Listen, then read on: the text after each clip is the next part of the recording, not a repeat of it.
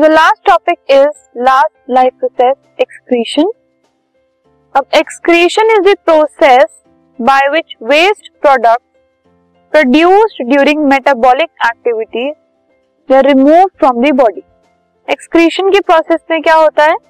जो metabolic activities होती है हमारी बॉडी के अंदर, जो अलग अलग एक्टिविटीज़ होती हैं, उसके बाद जो वेस्ट प्रोडक्ट्स होते हैं, वो बॉडी से बाहर चले जाते हैं। This is called excretion unicellular organisms के अंदर जो वेस्ट प्रोडक्ट्स हैं, उसको रिमूव करने के लिए सेल्स में से सराउंडिंग्स तक सेल्स से सराउंडिंग में उसका जो रिमूवल होता है, वो डिफ्यूजन से होता है डायरेक्ट मूवमेंट से।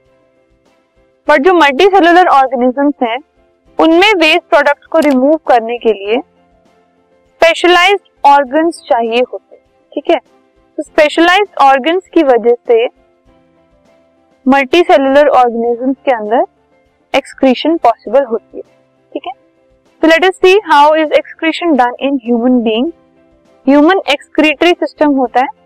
So the excretory system it consist of a pair of kidneys दो किडनीज होती हैं, दो यूरेटर्स होते हैं यूरिनरी ब्लैडर होता है और यूरेथ्रा होता है एक्सक्रीटरी सिस्टम में।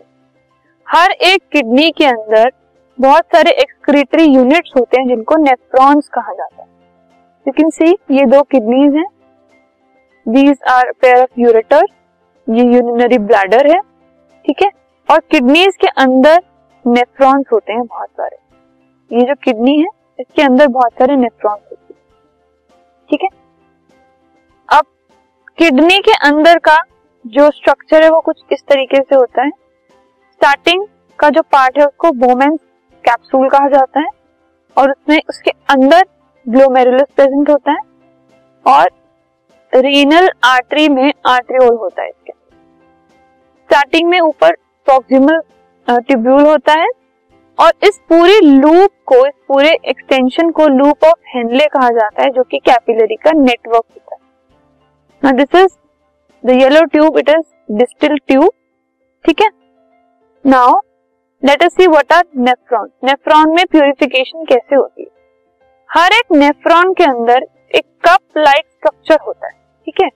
जिसको बोमेंस कैप्सूल कहा जाता है और उसके अंदर कैपिलरीज का बंडल प्रेजेंट होता है कॉल्ड एज ग्लोमेरुलर ठीक है? अब जो बोमेंस कैप्सूल है it lead in to tubular structure ठीक है? उसके बाद एक ट्यूब्यूलर स्ट्रक्चर स्टार्ट हो जाता है, जो कि कलेक्टिंग डक्ट को ज्वाइन करता है, ठीक है? रीनल आर्टरी नेफ्रॉन के अंदर it brings the nitrogenous waste renal arteries के अंदर नाइट्रोजनियस वेस्ट लाती है, जैसे कि अमोनिया यूरिया यूरिक एसिड इसको हम यूरिन भी कह सकते हैं, और उससे एक्सेस ऑफ़ वाटर और सॉल्ट भी साथ में आते हैं और नेफ्रॉन के अंदर आ जाते हैं, ठीक है? अब उससे क्या होता है, फिर वहाँ पे फिल्ट्रेशन होती है नाइट्रोजनियस वेस्ट की वाटर की और सॉल्ट की, ठीक है? उससे वो फ़िल्टर होते हैं वहाँ पर। फिल्टर्ड ये सब चीज़ें जो फ़िल्टर हो जाती हैं।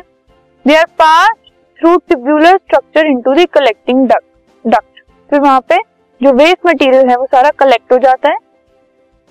फिर ये जो वेस्ट है, ये यूरिटर्स के थ्रू यूरिनरी ब्लैडर में चला जाता है और फिर अल्टीमेटली यूरेथ्रा के थ्रू यूरिन के फॉर्म में इसको बाहर निकाल दिया जाता है बॉडी से बाहर चला जाता है। और जो यूजफुल प्रोडक्ट होते हैं, जैसे कि amino acid glucose salt etcetera वो दोबारा से कैपिलरीज के थ्रू अब्जॉर्ब हो जाते हैं। वो कैपिलरी कहाँ होती है? अराउंड दी ट्यूब्यूलर स्ट्रक्चर जो ट्यूब्यूलर स्ट्रक्चर है, उसके आसपास होती है। और वो वापस से वेन में चला जाता है। ठीक है? इस तरीके से एक्सक्रीटरी सिस्टम जो है, वो ह्यूमन बींग्स में वर्क करता है।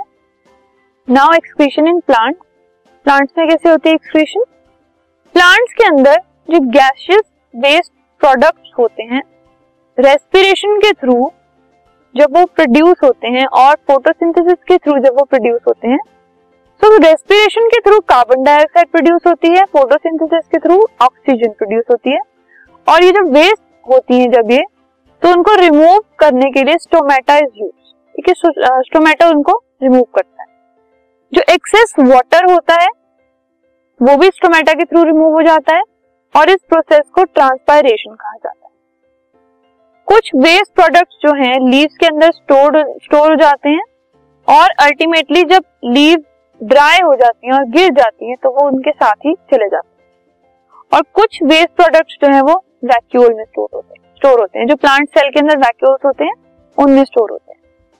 कुछ वेस्ट प्रोडक्ट्स जैसे कि गम्स और रेजिन जो है, वो पुराने जाइलम सेल्स के अंदर स्टोर होते हैं और कुछ वेस्ट प्रोडक्ट्स जो है वो रूट्स के थ्रू रिमूव हो जाते हैं। तो प्लांट्स के अंदर जो एक्सक्रीशन है वो अलग अलग पोर्शन अलग अलग तरीके से उनको कैरी आउट करते हैं। So this was all about the chapter life processes this podcast is brought you by Hubhopper and Shiksha Abhiyan अगर आपको ये पॉडकास्ट पसंद आया तो प्लीज़ लाइक शेयर और सब्सक्राइब करें। और वीडियो क्लासेस के लिए शिक्षा अभियान के यूट्यूब चैनल पर जाएँ।